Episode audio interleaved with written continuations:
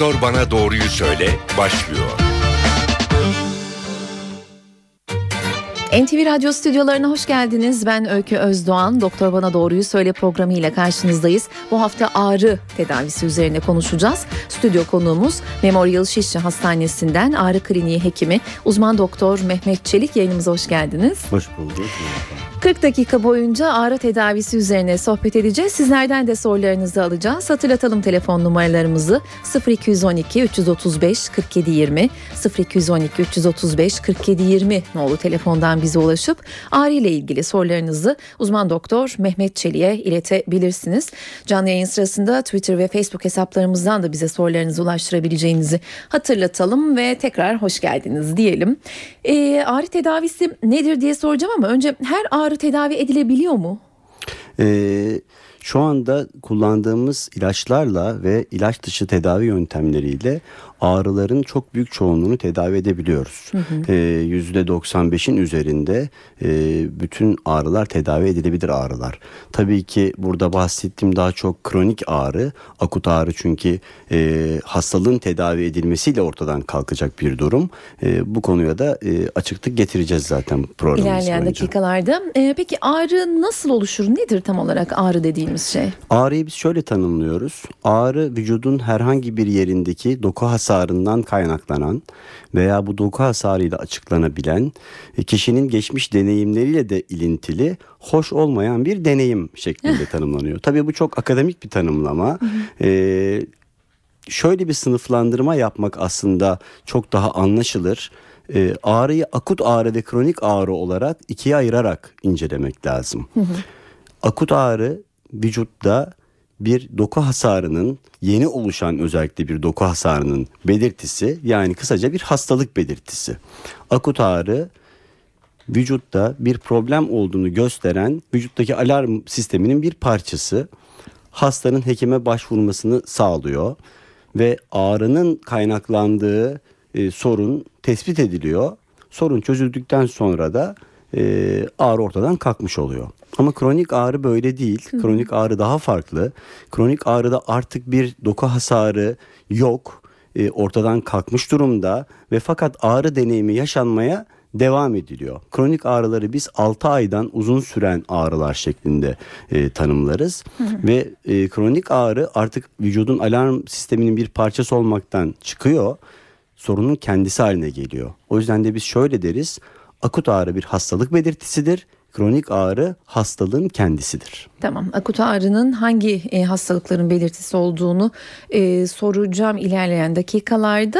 E, o zaman şöyle mi devam edelim? Ağrı çeşitleri nedir diye sormak istiyorum ama kronik ağrı çeşitleri nedir mi diyeceğiz? E, tabii e, bugün özellikle konuşmamız gereken bahsedelim? Evet. e, özellikle konuşmamız gereken konu kronik ağrılar aslında. Tamam. Çünkü akut ağrılar deyince bu tıbbın pek çok branşının ilgilendiği bir konu. Yani şiddetli bir göğüs ağrısı bir kalp krizinin belirtisi olabilir ve Tamamdır. hastanın hekime başvurması gerekebilir. Tamamdır.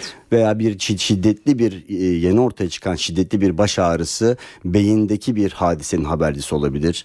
E, ilgili hekime başvurması gerekebilir. Daha çok kronik ağrıdan bahsetmek daha e, Doğru faydalı olacak. olacaktır. Kronik ağrı çeşitleri nedir diyelim o zaman? Boyun, bel diyebiliyoruz biz ama. Hı hı. Ee, en sık gördüğümüz kronik ağrılar bel ağrıları e, ve tabii baş ağrıları, Tabii. e, boyun ağrıları, e, sırt ağrıları, e, bir takım başka rahatsızlıklardan kronik başka rahatsızlıklarla birlikte oluşan mesela şeker hastalığı gibi veya vücutta sinir hasarı yapan e, başka bir rahatsızlığa eşlik eden ağrılar e, en fazla bunları görüyoruz. Sürekli ağrı çeken insanlar vardır. Her yerim ağrıyor derler ve e, genelde de şöyle bir e, önyargı var. Sanki ağrı yaşlılıkla, yaşın ilerlemesiyle görünen bir rahatsızlıktır gibi ama hayır aksine gençlerde bile görülebilen bir durum. Ağrı yoğunlukla kimlerde görülür? Risk grupları kimlerdir diye sorayım. E, tabii ileri yaşta kronik ağrıların daha fazla e, olduğu gerçeği aslında ortada olan bir şey tabii ki. E, tabii bu demek değil ki gençler kronik ağrı çekmez. Gençlerde de kronik ağrı görüyoruz. Ama tabii ki vücuttaki belli bir yıpranmanın sonucu olarak da ileri yaştaki hastalarda e, özellikle omurga kaynaklı kronik ağrıları daha çok görüyoruz. Ee, baş ağrılarını ise gençlerde daha fazla görüyoruz. Ee, özellikle de artık çağımızda e, insanın yaşam şekli değiştiği için, alışkanlıklar değiştiği için e, şöyle örnekleyeyim size bunu. E, daha önceki nesiller e, hayatlarını idame ettirirlerken be- beyin gücünü ve beden gücünü dengeli olarak kullanıyorlardı. Oysa şu anda pek çoğumuz masa başında işler yapıyoruz. Eğer sporla, egzersizle dost insanlarda değilsek ki biz ne yazık ki e, ülke insanı Toplum olarak, olarak toplum olarak evet bu- buna çok meyilli değiliz. E, bu sefer sürekli beynini kullanan, bedenini hiç kullanmayan insanlar haline geliyoruz. Bunun sonucunda da beyinle beden arasındaki bu dengenin bozulmasına bağlı olarak e, beden buna bir tepki veriyor. İşte kendi kendini kasmak gibi, e, diş sıkmak gibi, işte çene ağrıları bu şekilde görülüyor. E, kendi kendisi kasınca e, boyun ağrıları, bel ağrıları çok fazla görülüyor. E, ve bu kişiler eğer ağrıları, bu kronik ağrıları e, doğru bir şekilde tedavi edilmezlerse ilerleyen senelerde artık başı, boynu, sırtı, beli her yeri hani nereme dokunsan Ağrıyor oram oluyor. ağrıyor e, dediğimiz e, insanlara dönüşüyorlar. Tam da onu soracaktım. Neler ağrıları tetikler diye. Yani tabii halk arasında işte efendim lodosta baş ağrır, eklemler ağrıyacak, ağrıyorsa yağmur yağacaktır gibi şeyler var ama bunun dışında e, yaşam şartları, şa- şekilleri e, ağrıyı tetikleyen şeyler özellikle modern hayat içinde.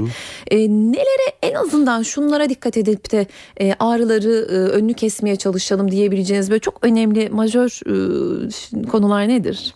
Ee, öncelikle şunu söyleyeyim size bahsettiğiniz için. Hani nemli havalarda, lodosta ağrıların artması bir şehir efsanesi değil. Gerçekten de yapılan bilimsel çalışmalarda e, böyle bir şeyin gerçek olduğu, var olduğu gösterilmiş durumda.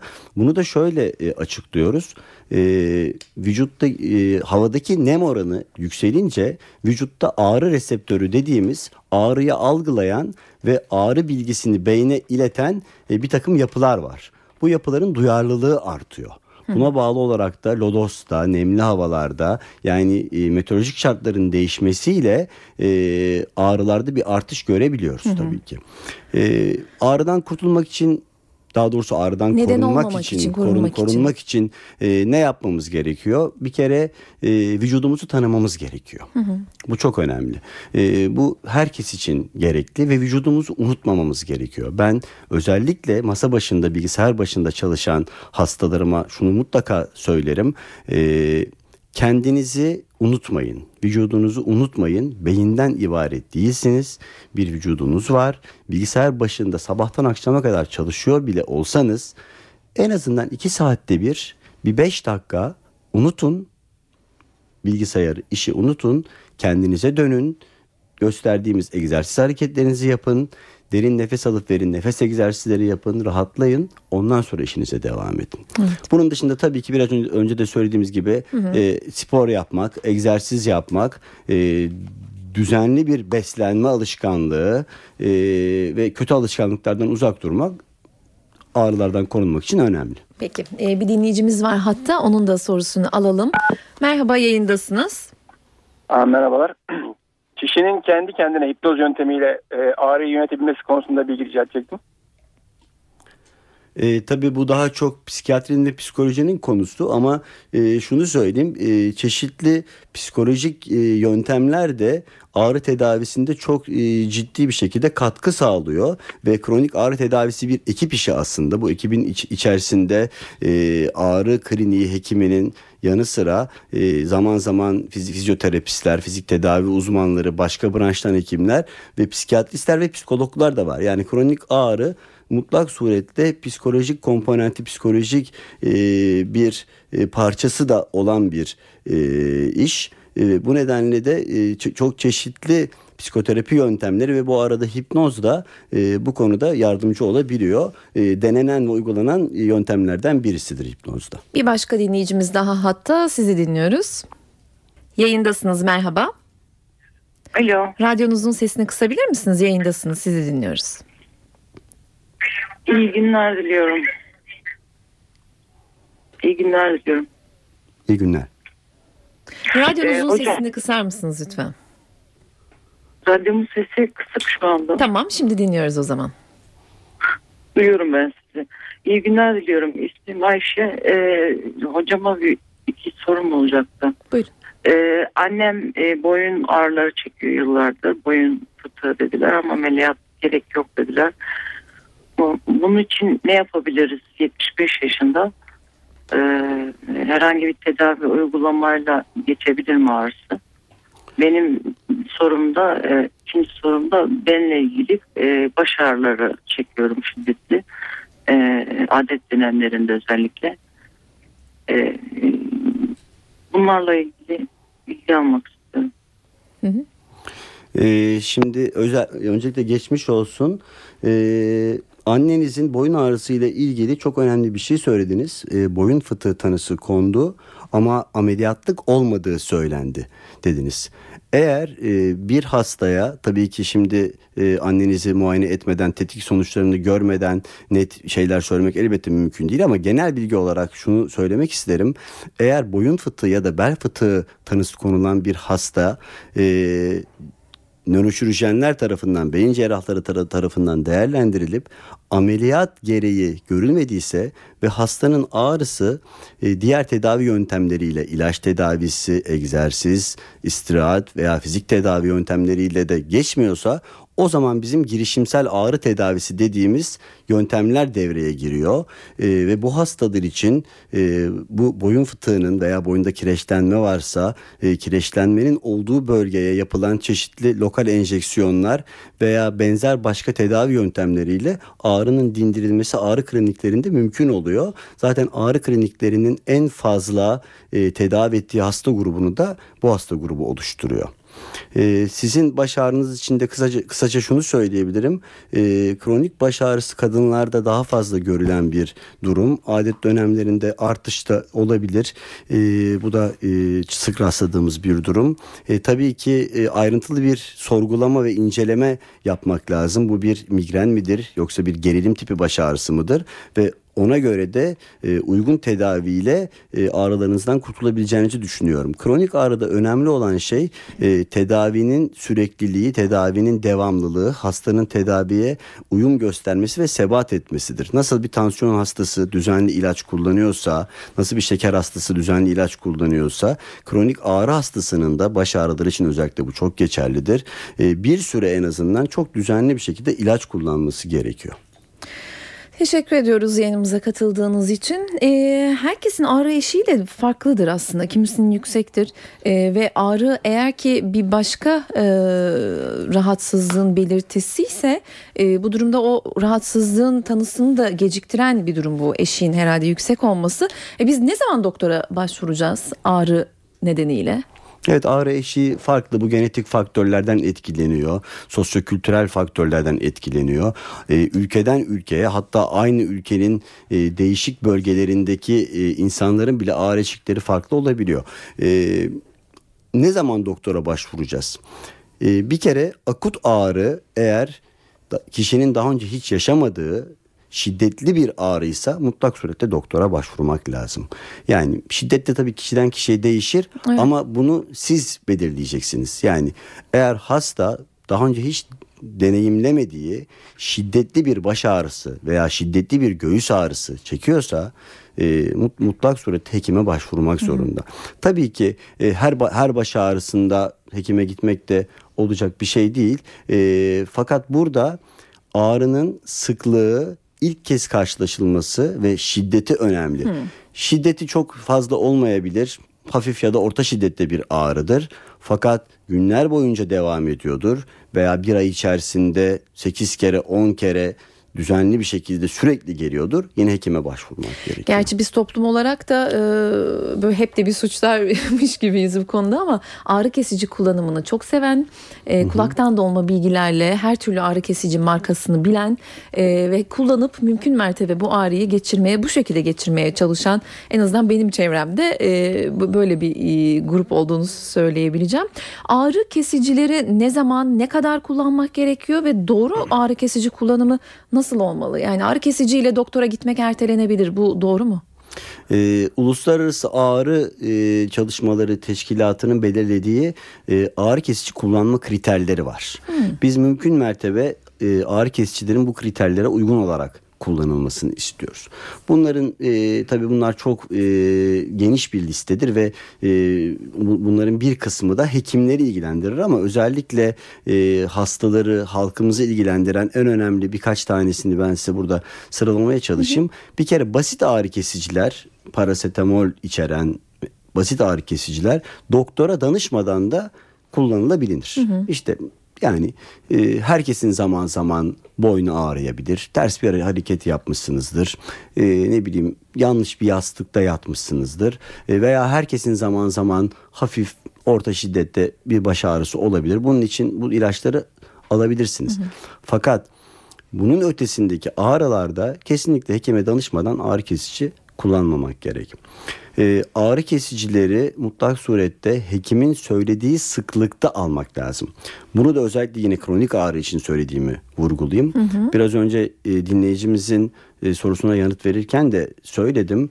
Kronik ağrı hastasının ağrı kesici ilaçları bir süre düzenli olarak kullanması gerekiyor. Yani kronik ağrı hastası ağrım var ağrı kesici alayım.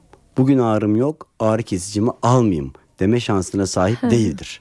Ağrısı olsa da olmasa da doktor e, günde iki kere diyorsa iki kere bir kere diyorsa bir kere düzenli olarak düzenli kullanılması olarak gerekiyor. kullanılması gerekiyor. Bu düzende şu çok önemli. E, mesela biz günde iki kere alınan ilaçları veya günde bir kere alınan ilaçları genellikle düzenli kullanırız. İşte ne zaman doktor söyler sabah tok karnına alacaksın sabah. Sabah akşam alacaksın sabah akşam. Ama günde üç tane oldu mu o İşler düzen karışıyor. şaşıyor. Çünkü bizde günde üç taneyi e, hastalar sabah öğle akşam zannediyorlar. Bu mesela çok önemli bir ağrı kesici kullanımda çok önemli bir yanlıştır. Çünkü sabahla öğle arasında sabah öğünüyle öğle öğünü arasında 4 saat kadar bir zaman var. Öğle öğünüyle akşam öğünü arasında 7-8 saat kadar bir zaman var. Ama akşam öğünüyle sabah öğünü arasında 12 saatlik bir zaman var. Bu da kandaki ağrı kesici ilaç düzeyinde dalgalanma yaratıyor ve hastalar özellikle geceleri ağrıyla uyandıklarını söylüyorlar. Oysa ki günde 3 kere kullanım demek sabah 8, öğleden sonra 4 ve gece yatarken 12. 12'de yatmıyorsanız hani bir saat erken alınır belki o kadar problem değil. Yani bu aralığa da e, dikkat etmek gerekiyor. Peki. Devam edeceğiz. Kısa bir araya gidelim. Telefon numaralarımızı da hatırlatalım. 0212 335 47 20 335 47 20 oldu. Telefondan bizi arayıp ağrı ile ilgili sorularınızı stüdyo konuğumuz uzman doktor Mehmet Çelik'e iletebilirsiniz. Aranın ardından devam edeceğiz.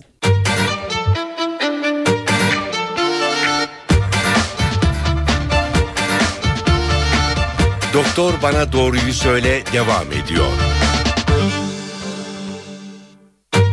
Doktor Bana Doğruyu Söyle programında bu hafta ağrı tedavisi üzerine konuşuyoruz. Stüdyo konuğumuz uzman doktor Mehmet Çelik. Ee, ağrı kliniğinde hangi yöntemleri kullanıyorsunuz diye başlayalım bu bölüme. Ee, ağrı kliniğinde biz e, şöyle söyleyeyim öncelikle ağrı kesici ilaç kullanımı çok önemli. Onu bir kez daha vurgulamak istiyorum. Ama doğru ağrı kesici ilaç kullanımı çok önemli. Ee, kronik ağrıların %85'inin doğru ağrı kesici ilaç kullanımıyla e, kesilebildiğini Dünya Sağlık Örgütü'nün yaptığı çalışmalardan görüyoruz. E, bizim ağrı kliniğinde uyguladığımız girişimsel tedavi yöntemleri dediğimiz bazı yöntemler var. Bunlar bu kalan %15'in ağrısını kesmek için kullanılıyor aslında. Bunlar neler? En basitinden çeşitli miyofasyal ağrı veya fibromiyalji dediğimiz kronik kas ağrılarında uygulanılan kas enjeksiyonları en basit yöntem. En Öbür söylediğiniz nedir? İlk söylediğiniz? miyofasyal ağrı, ağrı sendromu. Evet. E, bu, o da bir kas ağrısı. ağrısı. O, o da bir kas ağrısı. E, daha bölgesel kas ağrılarında bunu söylüyoruz. Eğer bu kas ağrıları daha yaygın hale geldiyse vücudun pek çok yerinde ol- ol- olursa fibromiyalji dediğimiz kronik kas ağrıları e, sendromundan bahsediyoruz. E, bunlarda uyguladığımız tetik nokta enjeksiyonu dediğimiz kas içine uygulanılan e, işte boyun bölgesindeyse boyuna, sırt bölgesindeyse sırta uygulanan e, enjeksiyonlar en basit girişimsel ağrı tedavisi yöntemi olarak söylenebilir. E, ve daha e, gelişmiş yöntemler olarak da e, bel fıtığında, boyun fıtığında veya e, bel, bel boyun eklemlerinin kireçlenmelerinde uygulanılan e, çeşitli enjeksiyon yöntemleri var. E, bu enjeksiyonlar özel girişim odasında görüntüleme yöntemi eşliğinde uygulanan ve e, hastayı e, çok rahatsız etmemesi için de e, genel anestezi olmasa da e, sedasyon dediğimiz e, hastaya bir takım ilaçlar da ve, e, verilerek e, biraz uyuması sağlanarak için. yapılan hissetmemesi için evet e, yapılan işlemlerdir. E, bunun dışında ee, yine kanser ağrıları bizim ağrı Hı. kliniğinde uğraştığımız çok çok e, önemli ve toplum içinde aslında bakarsanız e, ciddi bir sorun olan ağrılar. Çünkü kanser hastaları ağrı tedavisinden biraz uzak kalıyorlar. E, çünkü kanserin her döneminde başlangıç dönemi, ileri dönemi, tedavinin herhangi bir anında e, ciddi ağrı problemleri ortaya çıkabiliyor ve e, kanserin tedavisiyle uğraşan hekimler e, bu ağrı tedavisi konusunda hastalara yardımcı olmaya çalışsalar da e, onların yardımcı olamayacakları bir nokta da gelebiliyor. Hı hı. İşte o noktada mutlaka ağrı kliniklerine kanser ağrısı çeken hastaların başvurması gerekiyor ve bu hastalarımıza da biz yine tabii ki kanserin ve kanserin oluşturduğu ağrının tipine göre çeşitli sinir blokajlarıyla e, veya başka yöntemlerle e, ve en ileri yöntem olarak da e, omuriliğe morfin pompası takmak gibi e, bir takım yöntem etkili yöntemlerle etkili bir ağrısızlık sağlayabiliyoruz. Peki e, bütün bu anlattıklarınızın ayrıntısına girmeye çalışacağız süremiz el verdiğince. Fizik tedavinin de e, ağrı tedavisinde e, önemli bir yeri var. Bunu da bir başka uzmanımıza soralım istedik. Telefon hattımızda uzman fizyoterapist Bülent Özsezikli var. Yayınımıza hoş geldiniz. Ee, çok teşekkürler efendim. İyi çalışmalar dilerim. Teşekkürler Bülent Bey. ağrı konusunda fizik tedavi ve rehabilitasyonun yeri nedir? Size bunu soralım ilk olarak. Ee, şimdi e, fizik tedavi ve rehabilitasyon çok geniş bir konu. Ee, hem nörolojik rahatsızlıklardan hem ortopedik rahatsızlıklardan sonra kas iskelet sistemini ilgilendiren rahatsızlıklardan sonra ağrıyla karşılaşmamız çok büyük bir yüzde. Ee, tabii ki konulan teşhise göre fizik tedavinin e, bölümünün yaptığı yardımlar farklı farklı. Kısaca özetlemek gerekirse kas iskelet sistemi hastalıklarında boyun fıtığı, kireçlenme, postür duruş bozukluklarında, bel fıtıklarında, omuz ağrılarında fizik tedavi modalitelerini kullanabiliyoruz. Ve ayrıyeten de en önemli kısmımız da rehabilitasyon kısmına giren egzersiz programlamaları giriyor. Aynı şekilde nörolojik ağrı, ağrılar da karşımıza çıkabiliyor. Kanser sonrası ağrılar çıkabiliyor. Burada e, vücudun aktivasyonunu sürdürülmesi, e, immobil kalmaktan, hareketsiz kalmaktan dolan ağrıların engellenmesi de e, yine fizik tedavi ve rehabilitasyonla e, yardımcı olabilecek konular. Peki sıcak soğuk uygulaması e, vardır fizik tedavinin bir parçası olarak hepimizin yaptığı zaman zaman elimizde buz torbaları ile dolaştığımız. ağrı için böyle bir uygulama yapılmalı mı gerçekten yanlış mı yapıyoruz? aslında en büyük problemimiz ne zaman sıcak ne zaman soğuk kullanımımızla ilgili. Ee, eğer e, kronik bir e, kas rahatsızlığımız söz konusu olduğu zaman e, kasla ilgili problemlerde sıcağın iyi geldiğini e, görüyoruz.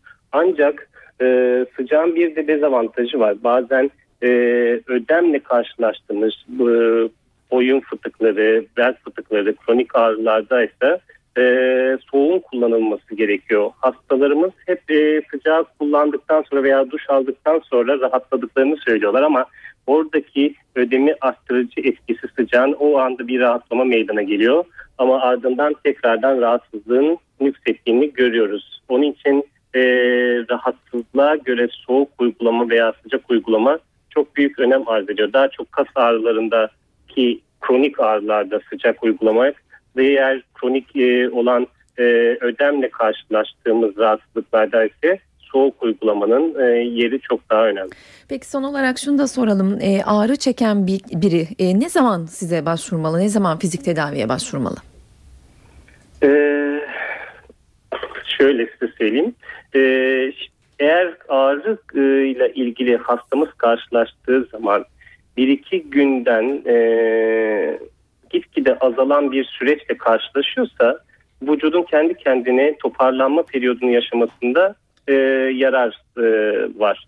Ancak e, 5-6 günü geçen, haftayı geçen e, ağrılar e, akut periyotlarını e, geçirdiklerinden dolayı e, o sırada bir hekime başvurup ondan sonra eğer tabii ki e, geçirdiği rahatsızlığa göre kas iskelet sistemi rahatsızlığı mı, ortopedik rahatsızlığı, nörolojik ağrı mı olduğuna göre de o hekim e, me başvurmasını tavsiye ediyoruz. En az 5-6 gün geçirdikten sonra e, ağrıyı hemen müdahale edilmesine yarar var. Peki çok teşekkür ediyoruz yayınımıza katıldığınız için. Sağ olun, iyi çalışmalar efendim. Teşekkür ediyoruz. Uzman fizyoterapist Bülent Öztezikli telefon hattımızdaydı. Bir dinleyicimiz var. Ee, merhaba yayındasınız. Tamam. Alo. Alo. Merhaba yayındasınız. Sorunuzu alalım hızlıca. Evet e, iyi günler diliyorum önce. Hı hı. E, aslında bu program benim için bir şans oldu. Az önce doktordan geldim. E, ben şöyle özetleyeyim. Yaklaşık bir aydır e, böyle gelip giden ağrı var sırtımda. Sırt bölgesinde tam e, sağ tarafında sırtımın. E, ve yani çekimler yapıldı. Sağlıkla ilgili e, kalp çekimi yapıldı. Temiz çıktı. Sonra ciğerler aynı şekilde temiz çıktı. Ama e, ağrı kesilmedi ha- halen. E, ne yapılabilir acaba? Ee, aslında e, sizin de bu soruyu sormanız e, benim şunu vurgulamam için bir şans oldu. E, çünkü şunu söylemeyi unutmuştuk. Bizim ağrı kliniklerinde e, en e, fazla baktığımız hasta gruplarından biri de e, diğer e, branştan hekim arkadaşlarımızın inceleyip herhangi bir patoloji saptayamadıkları ağrılar. E, eğer bir sırt ağrısında kalple ilgili, akciğerlerle ilgili e, bir sorun e, ortaya konamadıysa o zaman bunun kas iskelet sisteminden kaynaklanan bir ağrı olması e, muhtemeldir. E, kas iskelet sistemiyle ilgili de bir takım tetkikler ve tabii öncelikle e, doğru bir muayene, ayrıntılı bir muayene ve hastanın öyküsü e, dinlendikten sonra yapılacak tetkiklerle e, ağrınızın kaynağının e, kaslardan ya da iskelet sisteminizden kaynaklandığı ortaya konabilir ve e, bunun tedavisi yoluna gidilebilir diye düşünüyorum. Teşekkür ederiz. Bir dinleyicimiz daha var. Hatta sizi dinleyelim. Sorunuzu hızlıca alalım lütfen. Alo. Yayındasınız. Hızlıca sorunuzu alalım lütfen. Ben biraz şeyi kısayım kızım. Ee, Öykü, Hanım, Öykü Hanım değil mi efendim? Evet buyurun Öykü yayındasınız. Hanım sizi çok seviyorum. Başta onu söyleyeyim. Çok e, deden yaşında bir adamla konuşuyorsun. 75 yaşındayım. Teşekkür ederiz. Adım Buyurun. Bülent Özkan. Şimdi benim belimin belim ağrıyor arada. Tam omuriliğin bulunduğu yer yani belimin üstü. Ne yapıyorum ben? E, ütü koyuyorum. Bir havluya sarıyorum. Ayaklarımı yüksek e, uzatıyorum. Geçiyor. Ondan sonra yanlış bir hareket yaparsam yine ağrıyor. O bu sefer de duş tutuyorum. Sıcak duş tutuyorum. Geçiyor. Şu anda ağrımıyor da ben doktor beye şunu sormak istiyorum. Bende bel fıtığı mı var ama bu 10 senedir böyle şimdi hiç ağrımıyor mesela. Arada bir geçiriyorum. Olay bu. Bel fıtığı mı var diye Peki. soruyorsunuz galiba. Ee, Ya bel, bel fıtığı olsaydı herhalde sürekli ağrırdı. Şöyle söyleyeyim e, anlattığınız tablo e, bir bel fıtığını düşündürmüyor bana açıkçası. Çünkü bel fıtığında e, daha değişik bir bel ağrısı ve özellikle fıtığın seviyesine bağlı olarak da e, bacaklara e, sağ ya da sol bacağı veya her ikisine birden yayılan bir ağrı, e, bacaklarda bir uyuşukluk, karıncalanma, kas gücü kaybı böyle bir şeyden bahsetmediğiniz için e, bel fıtığından çok e, mekanik ağrı veya kireçlenmeye bağlı bir bel ağrısı olduğunu düşünüyorum. E, ağrınızın süresi de bunu düşündürtüyor. E, eğer ki bu ağrılarınızla e, başa çıkmakta anlattığınız yöntemler yetersiz kalıyorsa o zaman biraz önce bahsettiğim e, girişimsel ağrı tedavisi yöntemleriyle bu ağrılarınızdan kurtulmanız mümkün olabilir. Teşekkür ederiz yayınımıza katıldığınız için Bülent Bey. Tedavi edildikten sonra e, girişimsel ağrı tedavisinden sonra tamamen ağrılardan kurtulunuyor mu? Ee, şöyle söyleyeyim büyük oranda e, kur- kurtulmak mümkün. Tabii ki burada ağrının kaynağının ne olduğu, niçin bu tedaviyi uyguladığınız önemli ve hastanın e, kronik ağrı tedavisindeki o takım çalışmasına tam uyum gösterip göstermediği önemli. E, lafınızı kesiyorum ama girişimsel ağrı tedavisi sadece enjeksiyonla yapılan bir tedavi miydi? Tabii ki bunlar ameliyat yöntemleri değiller. Yani hiç- hiçbiri e, genel anestezi altında yapılan e, hastanın e, ameliyat edildiği yöntemler değiller. Yani yapılan işlemler e, iğnelerle iğne şeklindeki elektrotlarla yapılan işlemlerdir ve görüntüleme yöntemi eşliğinde Tamam. sinir blokajları ve enjeksiyonlar yapılıyor. Tamam. Ee, bir telefon numaralarımızı hatırlatacağım. 0212 335 47 20 335 47 20 ne oldu telefondan bize ulaşıp ağrı ile ilgili sorularınızı iletebilirsiniz stüdyo konuğumuza. Ee, peki ne zaman operasyona gitmek gerekiyor? Bel fıtığı için, boyun fıtığı için mesela e, bunu şöyle söyleyebilirim. Bir kere şunu ortaya koymak lazım. E, hiçbir tedavi yöntemi bir diğerinin alternatifi olarak değerlendirilmemeli. Yani şöyle bir yanlış anlaşılma olmasını kesinlikle istemem. Bel fıtığı ya da boyun fıtığı olan kişi ameliyat olmasın, ağrı kliniğine gitsin, ameliyatsız bu şekilde bu işi hallettirsin gibi bir yaklaşım doğru bir yaklaşım değil. Değil. Kimi bel fıtığı hastası vardır derhal ameliyat edilmesi gerekir. Ameliyat edilmezse kalıcı sinir hasarı olma riski oluşur. Bu da nedir? Ee, bacakta ciddi bir uyuşukluk, ciddi güç kaybı, refleks, kay- refleks kaybı gibi bir durum varsa veya boyun fıtığı için kolda bu durumlar varsa hastanın derhal de ameliyat edilmesi gerekebilir. Ama sadece ağrı şikayetiyle bel fıtığından ya da boyun fıtığından ameliyat olmak doğru bir e, tercih değil, doğru bir uygulama değil. Böyle durumlarda ameliyat dışı tedavi yöntemleriyle e, ağrının geçirilmesi sağlanmalı ve hastalığın tedavisi sağlanmalı. Eğer ki bütün bunlar uygulandığı halde hastanın ağrısı geçmiyorsa o zaman tekrar tekrar düşünülerek sadece ağrı şikayetiyle bel fıtığı ya da boyun fıtığı tanısı konulan hastalarda ameliyat durumu değerlendirilmeli. Bir dinleyicimiz hatta sorunuzu dinliyoruz. Hızlıca alalım lütfen. Alo Yayındasınız. Hızlıca sorunuzu sorabilir misiniz? benim ya kollarımda omuzlarımda özellikle ağrı. Omuzlarımda bir de bu şeyde dirseklerimde eklem yerlerimde yani bu 2-3 aydır var bende bu ağrı. Yani en ufak bir mesela kaşığı kaldırayım bir de kollarımda güçsüzlük hissediyorum. Evet. e, sizin de tabii ağrılarınız için öncelikle ayrıntılı bir sorgulama e, yapmak ve e, ondan sonra bir takım tetkiklerle bu ağrının romatolojik bir ağrı mı yoksa ortopedik bir ağrı mı olduğunu e, ortaya koyup e, ona göre uygun tedavi yöntemini belirlemek gerekir. Bir başka dinleyicimiz daha hatta sizi dinliyoruz buyurun. Alo. Merhaba yayındasınız. Alo. Yayındasınız. Radyonuzun sesini kısar mısınız lütfen? Süremizin sonuna geliyoruz. Hızlıca sorunuzu alalım. Tamam teşekkür ediyorum.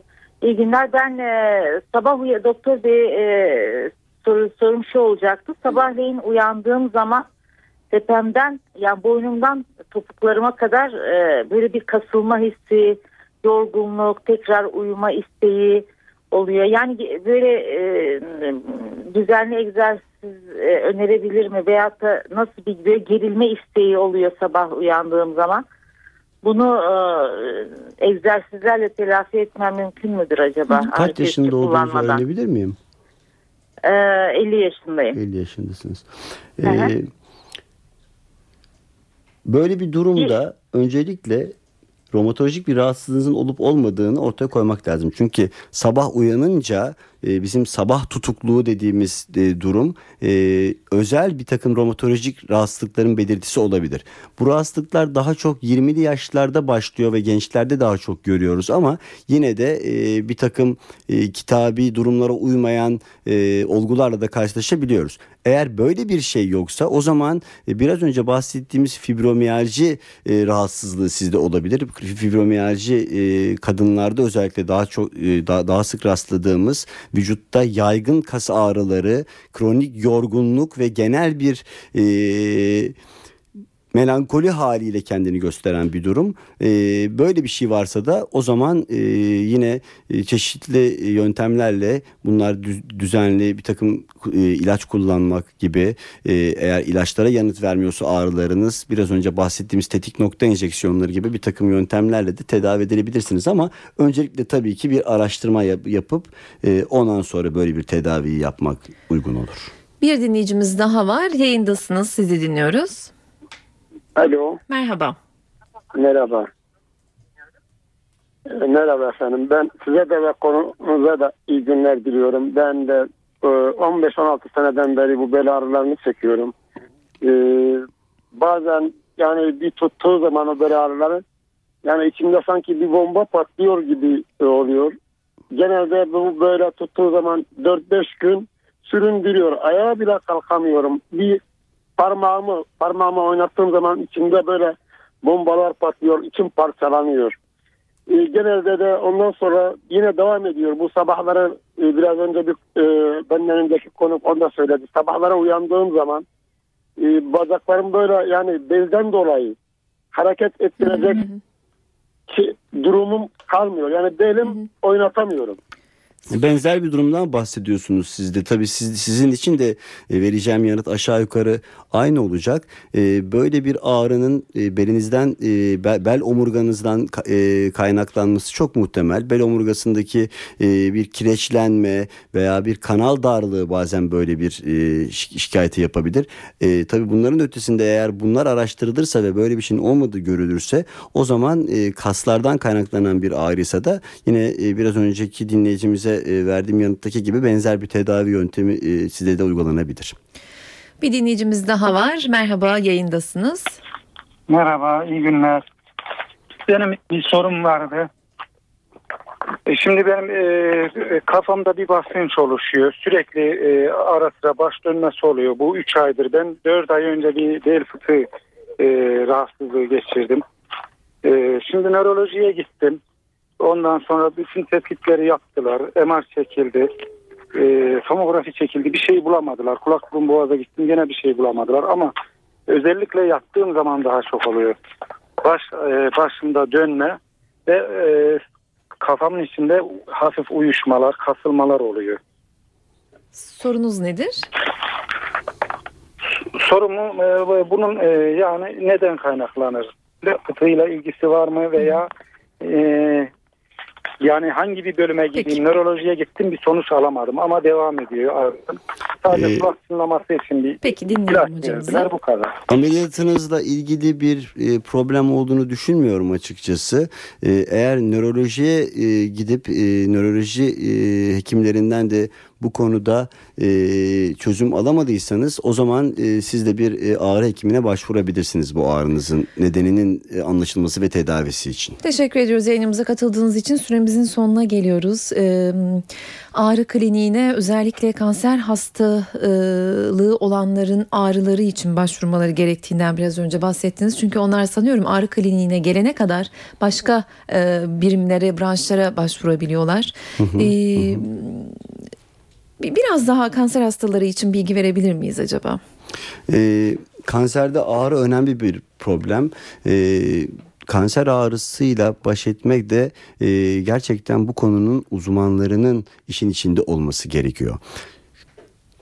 Kanserin meydana geldiği organa göre pek çok çeşitli hekimler, genel cerrahlar veya jinekologlar, ürologlar, ortopedistler, beyin cerrahları kanser tedavisiyle uğraşıyorlar ve sonrasında da radyasyon onko- onkologları radyoterapi ile, e, medikal onkologlar da kemoterapi ile e, tabii ki kanserin üstesinden gelmeye çalışıyorlar ve bu hekimlerin tamamı da hastalığın çeşitli aşamalarında ağrı kesicilerle e, kanser ağrısını azaltmak ya da dindirmek için uğraşıyorlar. Bu çok değerli bir uğraş ama bir noktada girişimsel ağrı tedavisinin de kanser hastalarının ağrısını dindirebileceği ve de yaşam kalitesini çok arttırabileceği akıldan çıkarılmamalı ve kanserli hastalar e, ağrı kliniklerine e, başvurmalılar. bu Peki nedenle. süremiz bitti ama genelde son soruyu e, hep şu şekilde sormadan kapatmıyorum programı. Hamilelik dönemindeki kişisel bir soru olacak ağrılarla ilgili.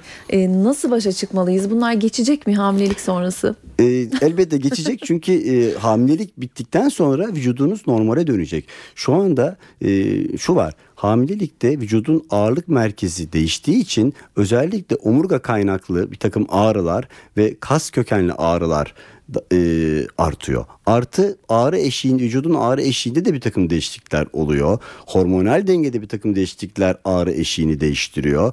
E, hamilelik sonrası e, bütün bunlar e, normale dönecek ve ağrılarınızdan kurtulacaksınız Peki, merak etmeyin. Çok teşekkür ediyoruz yayınımıza katıldığınız için. Ben teşekkür ederim. Stüdyo konuğumuz Memorial Şişli Hastanesi Ağrı Kliniği Hekimi uzman doktor Mehmet Çelik de bugün ağrı tedavisi üzerine sohbet ettik. Ben Öykü Özdoğan. Önümüzdeki hafta başka bir konukla karşınızda olacağız. Şimdilik hoşçakalın.